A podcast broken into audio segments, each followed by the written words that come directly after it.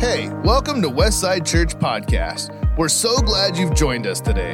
Here at Westside, we're all about equipping believers to succeed in life and mature in Christ as they reach, win, and disciple others. In just a moment, you're going to hear an encouraging message. But before we get into it, if we can serve you in any way by helping you grow in your walk with God, we want to connect with you at wcspokane.com slash connect. Fill that out, and someone from our team will reach out to you. Now let's get ready to study the Word together.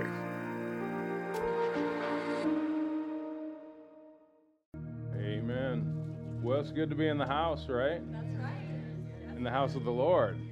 Yeah, it feels good to be here.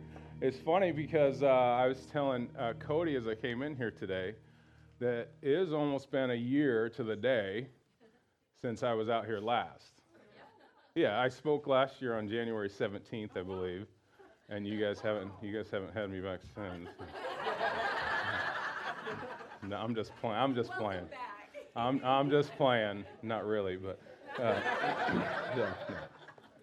So if you guys remember, and, and granted, between now and then, there's been a lot that's gone on in my my wife and I's lives, but we'll share a little bit about that today. But uh, if you remember, if you were here last time, I preached a message called, uh, excuse me, called "What's Your But."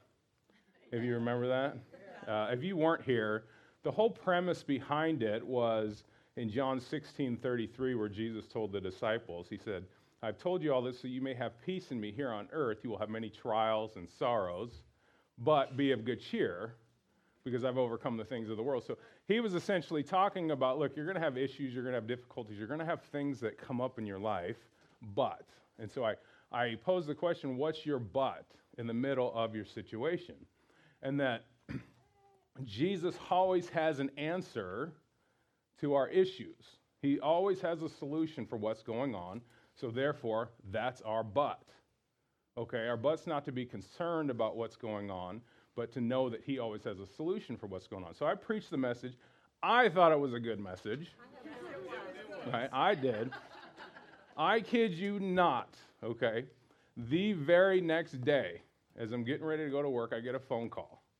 And it's from a manager. I worked for Verizon 15 and a half years. And he said, Hey, you know, how you doing this morning? You know, Brian is talking to you. You know, we're making some changes at work and there's some cutbacks, and I just want to let you know your position was cut. What? What are you talking about? My position's cut. He said, Yeah. He said, We made some changes, and unfortunately, one of yours was cut. But it's been a pleasure working with you. and uh, we wish you the best. You know, you have an opportunity to maybe apply for other positions and things like that. And I'm like, man, you got to be kidding me right now. 15 and a half years, and that's the best you could tell me is you wish me well. you know, I'm thinking, you've got to be kidding me right now. And as I'm sitting there like, oh, what do I do? How in the world? I'm thinking, how in the world am I going to tell my wife what just happened? And uh, so I'm sitting there, and I, I kind of explained it to her, like, okay, this is what happened. And she said, well, I kind of knew. And I don't know if it was her or if it was God telling me this. I mean, sometimes they sound the same. okay. so I just heard, Brian, what's your but?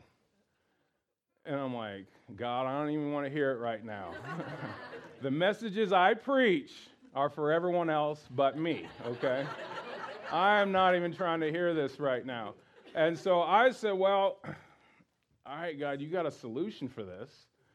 So help me out here. What's going on? Help me out. And so, probably within an hour, I get a phone call from a friend of mine who's in a higher position with the company and said, Hey, I heard what happened. I heard your position got cut.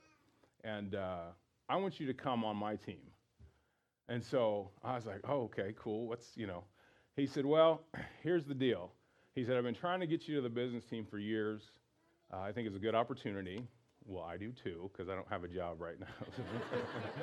I think it's a good opportunity you come on my team. He said, there's a position that just opened. And he said, you, I mean, you have to go through all the formalities, you have to apply, you have to interview, and all that stuff. So I said, Well, cool. Okay, God, here's your solution. So, I mean, I did everything I know how to do in the natural. And of course, I applied and had to go through an interview. I built like a 10 page action plan for this. And so I went through an interview, and they said, Well, we're going to do a second interview as well, which is standard. And business team, and my interview was consisting of on the phone cold calling businesses, you know, while other people were listening to me. So it wasn't no pressure at all, you know. so, so I go through and I'm like, yes, okay, I rocked the interview. Thank God, you know, that God had a solution for the issue that I was dealing with. And so the manager calls me up and says, Man, you did an awesome job with the interview, but we're going with someone else. and I'm like, God, man, you're messing with me right now here. And so I go to my wife, and, and uh, I was just like, I mean, if I'm honest, I'm ticked, for lack of better words. I'm really upset about this. So I go to my wife and I tell her, I said, I didn't get the position. She said, Well, I kind of figured you wouldn't. I'm like, you gotta be kidding me right now, you know? And I said, I, if I'm honest, I'm like, I, I can't figure this out because I prayed. This didn't happen. And so I said to my wife, I was praying about this. It felt good. It seemed good to me that we were going to get this. I was going to get this job. And she said, Well, you got to know something. I was praying that you wouldn't get the job. and I said, You've got to be joking. And she said, I was praying you wouldn't get the job because if you got this job, you were going to never step out into what you believe God was calling you to do. so, okay. So, and that was the thing is, you know, I felt for 20 years that God has called me to pastor. But for 20 years, within that time, I kept putting things off. And I was afraid to step out and do those things. Because it was easier for me to stand in the background as an associate, as a youth minister, as a college minister, whatever. But I never wanted to step up and be the head guy because there's multiple things, and we'll talk about that a little bit. But uh, it was one of those things to where this was kind of like a foot to me, a kick to the behind, like it's time to step out, it's time to do what God is calling you to do. And my wife was that encouragement at that time in order to do so. And the thing is, is with that, and we're going to talk a little bit about this today. Um, like I said, I know God had called me to pastor, and I'd known this for years that I was called. And the very thing that was what held me back, I think, is the very thing that holds a lot of us back from doing what we feel God is calling us to do, or God is telling us to do. Maybe an idea that you have, or maybe a business you want to start, whatever it might be. I think the very thing that held me back is the very thing that's holding us a lot, of, holding a lot of us back. And I, I had a, a really, really significant fear of failure. And it was something I was afraid to step out and put everything out there on the line, to follow my passion and to follow what I believe God spoke to me on the inside. And I think that that can relate to most of us in here. It's the God's honest truth is that we have ideas, we have inventions, we have things that are on the inside we want to be a worship leader, or we want to start our own business, what, we want to start a family. I mean, that, that's something that has plagued me. I never, never, when I got married, wanted to have kids because I was afraid to be a dad. Okay, because I was afraid that I was going to fail. I never wanted to step out and be a pastor because I was afraid of what failure would look like. I was afraid of rejection. And I'm just going to be 100% transparent, and I hope you guys are okay with that because I think most of us are feeling the same way too.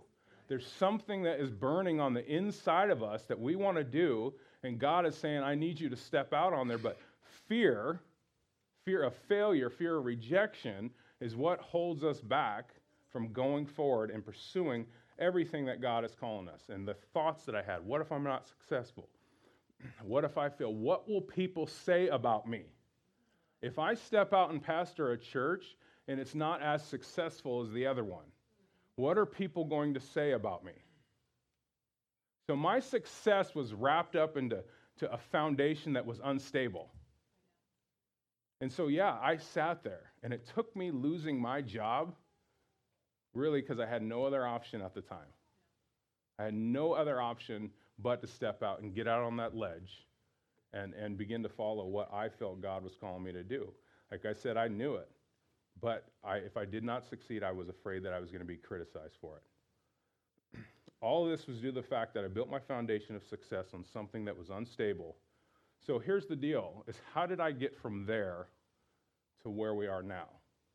Okay? And my wife and I are stepping out, and maybe I'll talk about that here in a little bit. But um, how did I get beyond the, the disappointments? How did I overcome the fear of failure that has plagued so many of us and begin to walk a successful life that God has called each and every one of us to live? So, we're going to talk about that a little bit today. Sound good? Yes. All right, let's pray. Father, we thank you for the message today. God, I prepared a message that I believe He was spoken to me, and I'm going to deliver that message. And I ask, Holy Spirit, that you reinforce that message with these folks today with signs and wonders following. So we just appreciate you, and we just thank you, Lord. In Jesus' name, and everyone said, Amen. Amen. So I'm going to have you turn to two sections. Go to Genesis chapter 37, and we're going to take a look here. Um, and we're just going to follow. And I know, you know, Joseph is an individual that is talked about regularly when, when you go to the Old Testament and an individual who's overcome a lot. But we're going to take a look at him today and some of the things that he's done to overcome the disappointments, the fears of failure, and things like that in his life in order to be that individual who, in turn, began to walk successfully in the things that God has called him to do. So many of you know the story. For, for those of you who don't, just kind of follow along with me. So Joseph worked for his not so friendly brothers, uh, tending his father's sheep. His brothers at the time, in Genesis 37, it talks about his brothers at the time uh, hated him. Okay, they were, they were nice, nice brothers. So they hated Joseph and pretty much everything that he stood for and everything that he was about. In Genesis 37 5, one night Joseph had a dream. The dream, in essence, was God telling Joseph that he was going to be ruler over much, and that included his brothers. Okay, so God put something on the inside of Joseph, told him that he was going to be ruler over much, and that dream and that vision and that purpose that God put in him included that he was going to rule over his brothers. So Joseph, at the time, he was 17, and he did what every responsible 17 year old would do, and he went and blabbed his mouth to his brothers. Okay?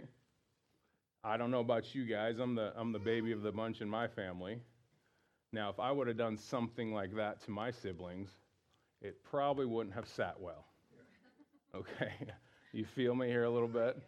And I can kind of see the situation was probably in a moment where Joseph was probably getting teased or getting the fire beat out of him. And he said, You guys just wait. Because when I grow up, I'm going to rule over every one of you guys. And it was something he said to his brothers, and therefore they began to hate him even more. They began to dislike him even more. So they plotted against him, threw him into a pit, sold him into slavery, eventually to a man named Potiphar.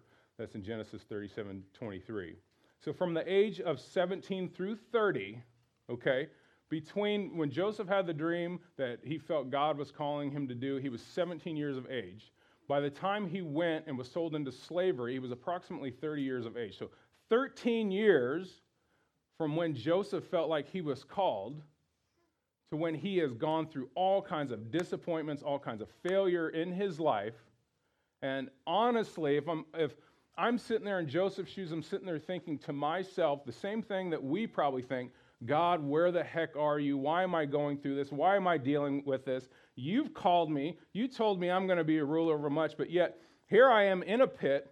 Here I am sold into slavery, so forth and so on. So many disappointments, so many things have happened in my life, but you told me that this was going to take place, that this was going to happen. so, from age 17 to 30, uh, Joseph's life was full of disappointment. So, he was hated by his, by his brothers, disappointment, thrown into a pit, bigger disappointment, sold into slavery, probably the biggest disappointment, because God said he was going to be ruler over much, but now he's in a situation where he is being ruled. Okay, so it's not coming easy for this man. So we need to stop for a second, like I said, put ourselves into Joseph's shoes and, and put ourselves to where we can feel how he's feeling in this situation. Joseph wasn't some supernatural individual that had the ability to put down all the hurts and the thoughts and the ideas of fear of failure and things like that. No, he was a man just like us, so he was going to deal with the same emotions and the same things that we've dealt with. And so, in this position, he felt God has called him to do something it is not happening. It's been 13 years. I've been in the position where I've been beat down over and over and over and over again. You cannot tell me those disappointments didn't have impact on him. You cannot tell me that the thought in his head was, Did I miss it, God? Am I doing what you've called me to do? Or are you going to do what you've called me to do? Is this ever going to happen?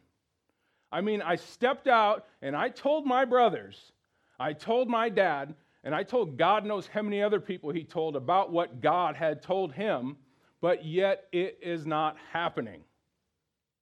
He is in a situation that is worse than when God told him what he was calling him to do.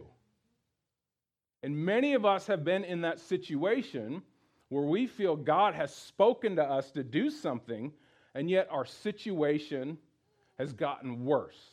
It has digressed instead of progressed. And so, what comes with that?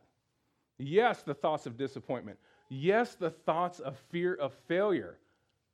I, for 20 years, I felt, and Cody, you probably know this, for 20 years, I felt God has called me to pastor. And I told people that I was going to pastor, but over the years, when I don't see things happening or I don't see things taking place, yes, the thoughts and the, the questions come God, is this really what you have for me? As time kept ticking by, God, is this really what you have spoken to me? And then it gets to the point, well, what if I do step out into something, maybe I didn't hear right. So what happens if I do that and I fail? Do I then go back and have to tell people why I miss God? So I begin to be afraid of those things. And I think many of us get afraid of those things as well. I heard Les Brown, the motivational speaker, talk about the wealthiest place on the planet is in the graveyard. Because in the graveyard, there's ideas and inventions and, and all kinds of things that have never taken place, have never gone out, and they die with people because they're too afraid to step out and do what they feel God is calling them to do, or whatever that passion might be. And so they take that to the graveyard with them.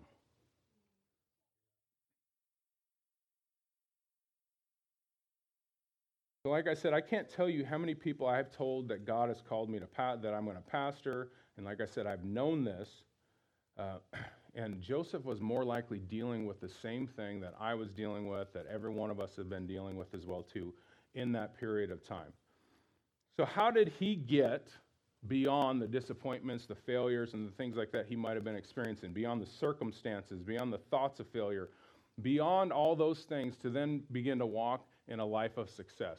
And there was one thing that Joseph had, one thing that enabled him to get beyond disappointment and get beyond failure to move from there to where he is now. And we'll take a look at that. Genesis chapter 39, verse 1. Go ahead and flip there.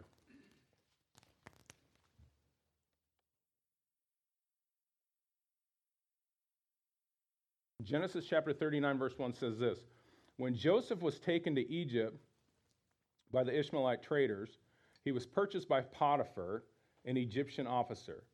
Potiphar was captain of the guard for Pharaoh, the king of Egypt. Verse 2 the Lord was with Joseph, so he succeeded in everything he did as he served in the home of his Egyptian master. That one thing, the Lord was with Joseph, and because of that, he succeeded in everything that he did. Listen, guys, the definition of success in your life is not what you have, it is who you have. Amen. Joseph the one thing that made him successful is one thing that he had, and that was the presence of God in his life. The presence of God in his life allowed Joseph to be a success in everything that he did. The Lord was with Joseph, and because of that, he su- succeeded in everything that he did. The Lord was with Joseph as a slave. The Lord was with Joseph as a servant, and he's in the middle of being a servant in Potiphar's house. Probably not the best situation, but yet God still calls him a success. Because the Lord was with him, Joseph was a success in everything that he did. Setback after setback after setback. And he is still successful all because of God all because God was with him. And as a direct result of God being with him, and that everything that Joseph touched prospered. Everything that he put his hand to prospered. From being hated by his brothers to a slave, he prospered. From a slave to a servant, he prospered. Because God was with him. Because God was with him. Genesis chapter 39, verse 3. Watch this for me. Potiphar noticed this, and he realized that the Lord was with Joseph, giving him success in everything that he did. Here's the deal, guys. Potiphar noticing this is a pretty big deal.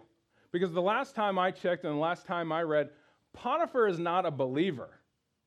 Okay, so his knowledge of God could be slim at best. So he really don't understand maybe the God concept. He really don't understand the whole meaning of God being with us and how it impacts us and how it can affect Joseph's life in this situation. But it says Potiphar noticed that God was with uh, Joseph and he was giving him success in everything that he did. So Joseph, being a servant in the house, just one probably of many, and Potiphar noticing this tells me that Joseph, whatever he did, was probably so above and beyond what every other servant was doing in his house. So it wasn't just normal, and it wasn't just he succeeded at one or two things here and there. It was probably so noticeable that Potiphar had to step back and look and say, God, there's something different about that guy. I cannot figure out why he is getting the results that he is getting, why he is doing the things that he is doing so far and above beyond every other servant that I have. He said, Well, there's only one thing that I could figure out God must be with him. God must be with him, and God must be impacting his current situation and the results that he's getting. So Potiphar noticing this is a huge deal, is a big deal. Go on to verse 4. I want you to take a look at this. This pleased Potiphar, so he soon made Joseph his personal attendant. He put him in charge of his entire household and everything he owned. From the day Joseph was put in charge of his master's household and property, the Lord began to bless Potiphar's household for Joseph's sake. All his household affairs ran smoothly, and his crops and livestock flourished. Potiphar says to Joseph, Listen, man, you are blessed. I could see that. You got something going on for you. I could see it. It is evident, and everyone else can see it. I need what you have. I need what you got. And so I tell you what, I'm going to put you in charge over everything that I have. Because I can see whatever you're touching, whatever you're putting your hand to is being blessed. So I need you. I need you to be in charge of everything that I have. So everything that I have can be blessed as well, too. So the Bible says from the first day that Joseph was put in charge, the Lord began to bless Potiphar's household because of who? Because of Joseph. Not because of the things that they were doing and, and how efficient they were in the household. No, it was because of Joseph that Potiphar's household was blessed. Because Joseph was blessed and everything he touched prospered, all because God was with him. Because God was with him, what he did prospered, and because God was with him, it prospered those around him. How do you get beyond the disappointments? How do you get beyond the ideas of failure? God is with you. Mm-hmm. Okay? God is with you. God is what pushes you. The presence of God is what keeps you going, keeps you moving forward. The expectation that, you know what, everything I touch prospers. Yes.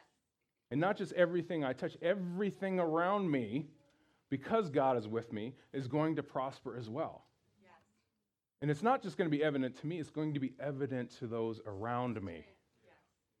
Because of what I carry, because of what I have on the inside of me. And so the story goes on. Joseph is head over everything in Potiphar's house, and you know the story. Potiphar's wife takes a liking to Joseph because Joseph's got the presence of God. Then, for all you single guys, there's hope because of God being in your life. Ladies will like you, right? okay.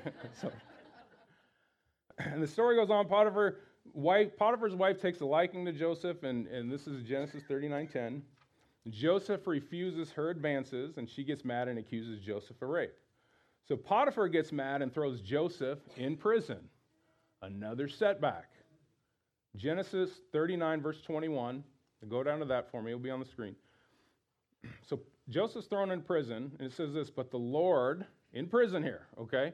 The Lord was with Joseph in prison and showed him his faithful love. And the Lord made Joseph a favorite with the prison warden. Verse 22 Before long, the warden put Joseph in charge of all the other prisoners and over everything that happened in the prison. Verse 23 The warden had no more worries because Joseph took care of everything. The Lord was with him, is what it says. The Lord was with him and caused everything that he did to succeed. Why did everything that Joseph did succeed? Because God was with him. Are you catching a theme here? Okay, are you following me on this one? Are you seeing some similarities? Because the Lord was with him, he got beyond his disappointments. He got beyond the, what we would classify as failures in his life, all because of one thing. And that one thing is that God was with him. Because the Lord was with him, failure was no longer an option because everything he touched prospered. Not only that, but the Lord's presence on Joseph took care of the concerns and the worries of everyone around him as well. Right. Potiphar put him in charge because he's seen everything he touched prosper. So I want you to handle the affairs of my household. Because I know you're blessed. You go ahead and handle that, and you know what? I'm not even going to worry about it. The warden in the prison, seeing that God was with Joseph, so he said, You know what? I'm putting you in charge, and I'm not even going to worry about it. You handle it. I know God is with you. I trust that. You know what? I'm not even going to worry about it. My cares and my concerns, man, I, am giving it to you because you know what? I, I, know the Lord's with you. Are you seeing something here? Yes. Are you catching where I'm going with this? Joseph walked in success because of that one thing. The Lord was with him. Well, you might be saying, well, Brian, this sounds great, but how does this apply to me? How can I have the success that Joseph had? And we're going to take a look at that. It's pretty safe to say that every individual in this place wants that type of success for their life. Okay, we want to walk in that type of success, especially in our troubled times. Especially when we're going through it, especially when we're sitting in the pit, especially when we're sitting in the prison. We want that type of success that he experienced. We want the blessings on our job. We want the blessings on our family. We want everything that we do to prosper. And God wants everything that we do to prosper. The same way you operate, listen to me, guys. Like I talked about, success is not based upon what you have, it's based upon who you have. Success is not based upon what you have, it is based upon who you have. And how do I operate with that in my life? Listen to me. The same way you operate with salvation in Christ, salvation does not come by what you have, salvation comes by what you believe. Salvation comes by what or who you have. The same way I operate with salvation in my life, I can't do anything to earn my salvation. The only thing I need to do for salvation is believe in Jesus.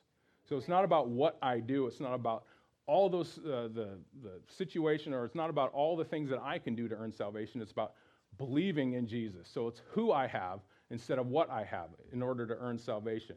So the same way you operate in salvation is the same way you operate with God's presence in your life and favor in your life, like Joseph had. It's not because of what you do, it's because of what you believe. So God's presence in your life is not based upon the things that you do. Okay, and, and let me just kind of just put this together here. I want, I want to make sure you guys are following me here. I worked for Verizon for 15 and a half years, okay, in a position, and I had roughly probably 14, 15 stores I overseen and, you know, was a, a account manager over and, you know, different employees that we'd have to coach and this, that, and the other. And so we were held responsible, like in any company, for our numbers. And we have to, numbers of over our stores and all that stuff. Are they in the green? Are they in the red? You know, and all that stuff. The difference with corporate America is you're only as good as your last numbers. And so you're only as good as what you've done up to that point. And so there, there were times, and it's very interesting. I could remember one year I was a account manager of the year for the Pacific Northwest, and then the next year I'm being written up because my results, you know, results weren't up to par. And so I was only as good as my last number. I was only as good as the things that I did prior to that.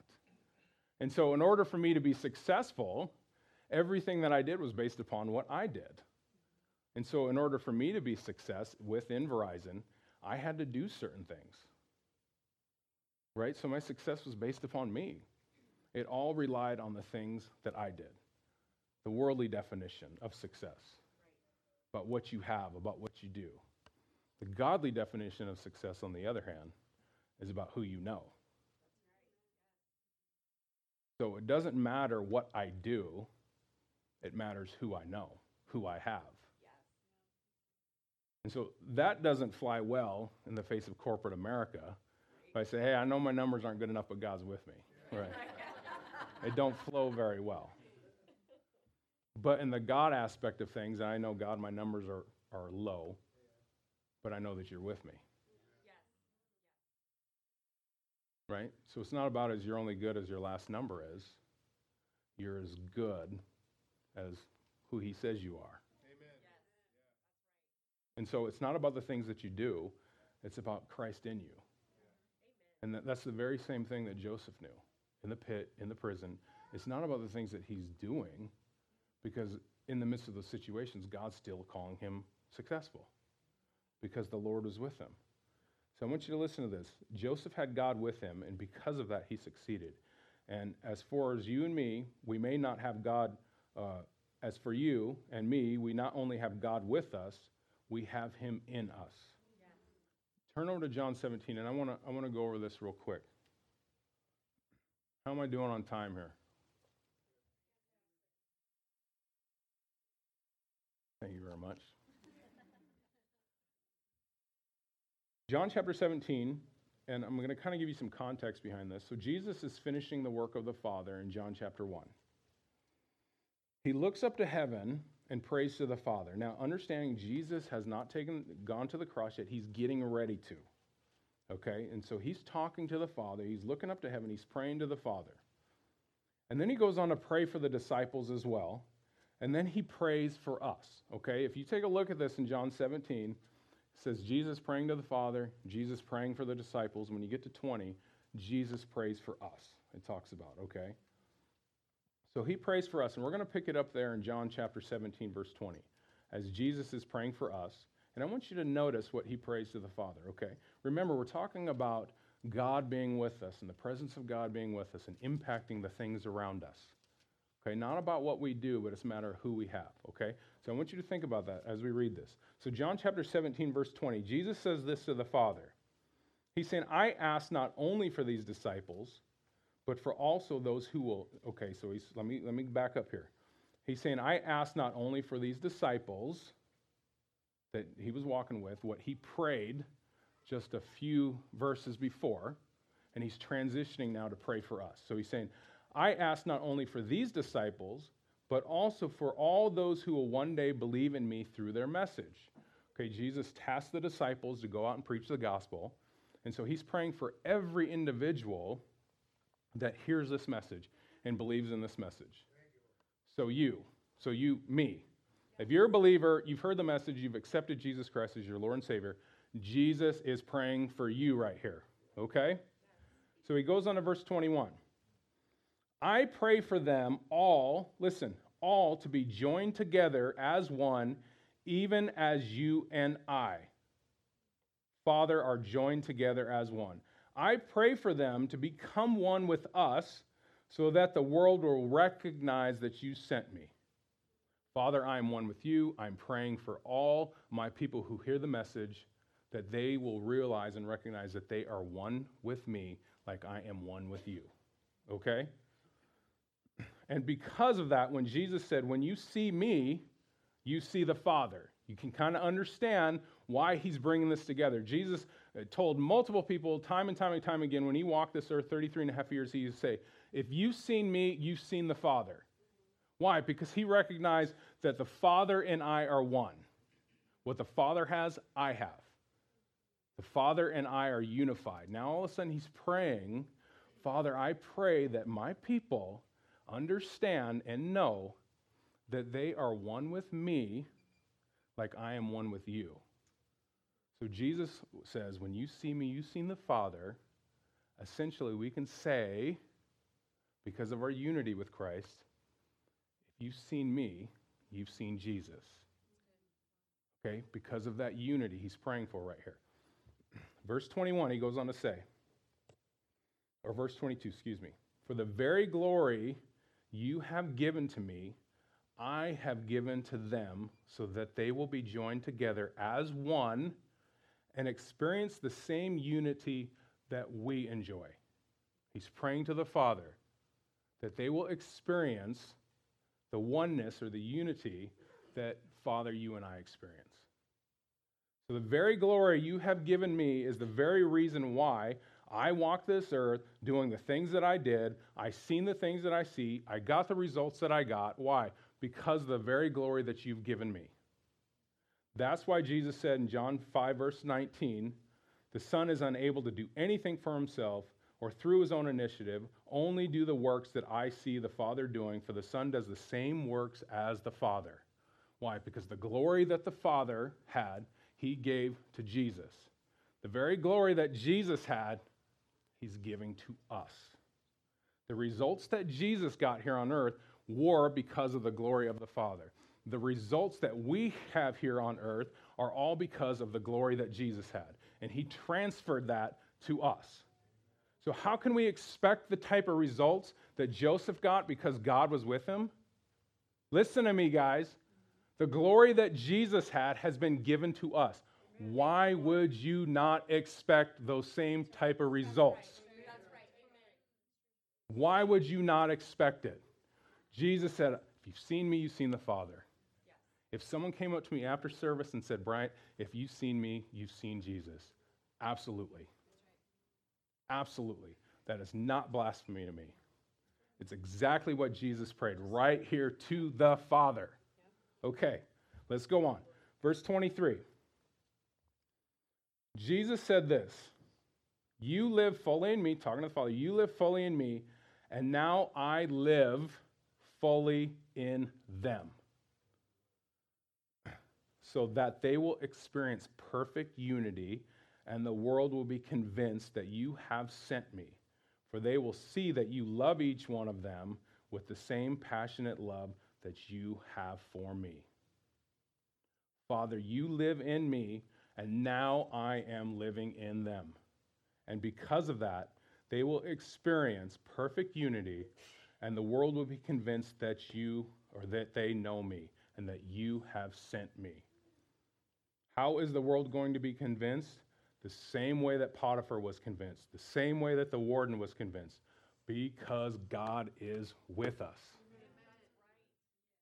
The one thing, listen, guys, the one thing that impacted Joseph to get him beyond all the disappointments, to get beyond all the failure, is one thing that one thing God was with him. What is going to carry you beyond disappointments, failures, grief, hurt? One thing God is with you. And because God is with you, people will know and people will recognize who Jesus is. Because you are walking with Him, in unity with Him. So I admit it has been challenging. The last year has been a challenge. But I tell myself multiple times a day because God is with me, I have favor. Because God is with me, I will prosper. And because God is with me, I will succeed. That's right. Yes. Amen. It is very humbling, guys. Listen, it is very humbling when you lose a position. And I'm not bragging, I was in a very good position salary wise. It is very humbling when you step out and you, you follow God's plan for your life and you lose a position like that and you go work at another position where you're probably making a third of what you were making. It is very, very humbling. And you have the questions of how am I going to make it? How are we going to get past this? How are we going to get through this? Did God call us the right way or do the right thing? I've often had this question many a times God, what in the world did you get me into? Because frankly, I don't know how I'm going to make it. And there's many times I get up in the morning, you know what, God? I'm going to be a success because you are with me. I'm going to prosper because you are with me. Because God is with us, we will walk in success in everything that we put our hand to. Amen. It is not about the doing, it's about believing. And when you believe God is with you and God is in you, disappointments become appointments. That's right. Failure is no longer fear. And success is what you will walk in. Amen. When you understand your rights as a child of God and what Jesus has done for us, you will begin to walk differently. You will begin to talk differently. You will begin to act differently. That's right. When you realize what the Father has given the Son, Jesus, and what the Son has given to us, it changes how you operate. Yes. It's not about the doing, it's about the knowing. That's right. Now, I'm going to finish with a story here, real quick, if you don't mind. We got a little time here. So, as many of you don't know, my dad has a restaurant here in town called Chicken and More. Not trying to put out an advertisement or anything like that, okay? Monday there is a three-piece dinner special. If you go, no. If my dad's watching, he's probably like, yes, okay. So, anyways, my dad has this restaurant in town, and it, this summer will be 30 years since he opened. Oh, okay. And so I worked down there as a kid because I was 14, and my dad had absolutely no one to help him. So I'd go down after school and I'd work down there. And so, probably for about four years, I would go down there and work there. And then once I went away to Bible school and college and all that stuff, I got my own career. I didn't work there again. Okay. But what I found interesting is when I would go down there, because I'm not a regular down there, I'd go down there. Say people would be standing in line. My dad's restaurant is pretty narrow, you know. And so you stand in line and the lines will come back. And if you're sitting in a booth, you know, someone's right there, you know. So there'll be a long line. And so here's the thing because he's my dad, I don't stand in line because it's his restaurant. I don't stand in like or in line like the rest of the customers. Well, I just walk into the kitchen and just go get what I want. Okay? If I want a soda, if I want some chicken or whatever, I just go back into the kitchen to get what I want. Now, it's always kind of funny because customers who don't know me, who are standing in line, sometimes they kind of look, you know, I mean, if my dad's working, they know we're related, but if someone else is working, sometimes they look like, how can he do, how can he just walk back in the kitchen and get whatever he wants to? Well, it's simple. They don't know that he's my father, Right. okay? Right. And so, because my father owns the restaurant, he said to me, What's mine is yours. And so, therefore, I can just walk back into the kitchen and get whatever I want. Why? Because that's my privilege. Right. That's my right. That's the right that my father has given me. That's the right that my father has given the rest of my siblings. So we can just walk back in the kitchen, get whatever we want to do. And if someone looks at us like we're crazy, so be it. This is my right, okay? Exactly. So after I lost my job, I started working down there again for a little bit. Now, what I find interesting is, is this happened. Okay, so many of y'all know I'm married. My wife and I got one kid, and I got two stepboys. Okay, so I got two stepkids. And so I'm down there working in the restaurant. Then my stepson comes down, and he orders some food. And so then he asked me, as we give him the food, he asked me, kind of timid like, he says, Can I come back there and get something to drink? I said, Yeah, come on back. Just get whatever you want, you know? So he comes back there, and as he comes back there, my dad walks by and sees him. Well, what do you think my dad said to him when he sees my stepson back in the kitchen getting whatever he wants? He said, Absolutely nothing. Why? Why? Because the rights and the privileges that I have, I pass down to my son.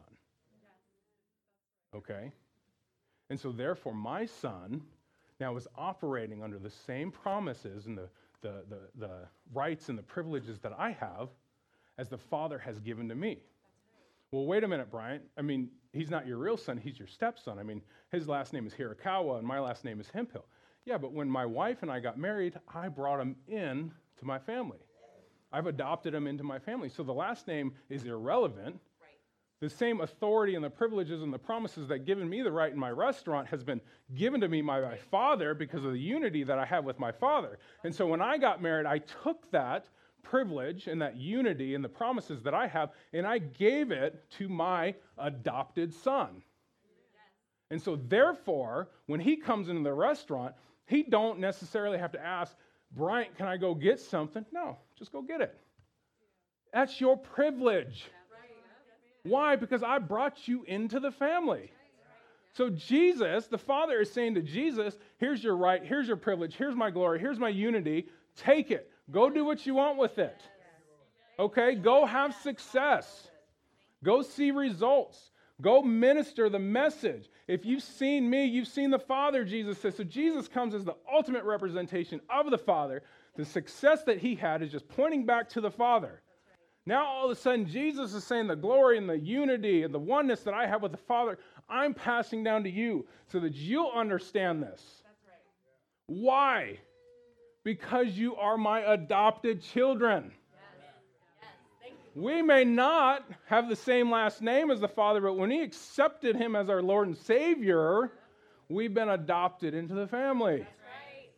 So, as believers, spiritually speaking, we could walk back into the kitchen and get whatever we want to. Because that's our right. So, how can we be a success in life? To overcome the disappointments, to overcome the failures? Because God is with us. How can we expect prosperity? How can we expect health? How can we expect provision? Because God is with us. The pit, God is with you. The prison, God is with you. In the palace, God is with you. You can expect more than what you have every single day of your life. Because God is with me, I am a success. Because God is with me, I will succeed. Because I'm not working for Verizon anymore, I will succeed. Because I'm selling insurance at a little startup insurance agency, I will be a success. Because I'm stepping out into the unknown, pastoring a church from the ground up in the poorest zip code in the state of Washington, I will succeed. I will succeed. My wife went back to work for the first time and since we've been married, but you know what? She's going to succeed. Not because her skills, not because her ability, not because of her talent, but because God is with her. That's right. So, how do we operate with this, guys? How do we see the results? It's not about the doing, it's about the knowing. That's right. So, as you leave this place, you need to tell yourself, because God is with me. Because God is with me. Thank you for joining us today. If you made a decision to follow Jesus, we want to chat with you and help you in your walk with God. We invite you to connect with us at wcspokane.com slash connect, and someone from our team will be in touch with you. You can also hit the subscribe button so you don't miss any new content in the future. Thanks again for joining us, and remember, Jesus is coming soon.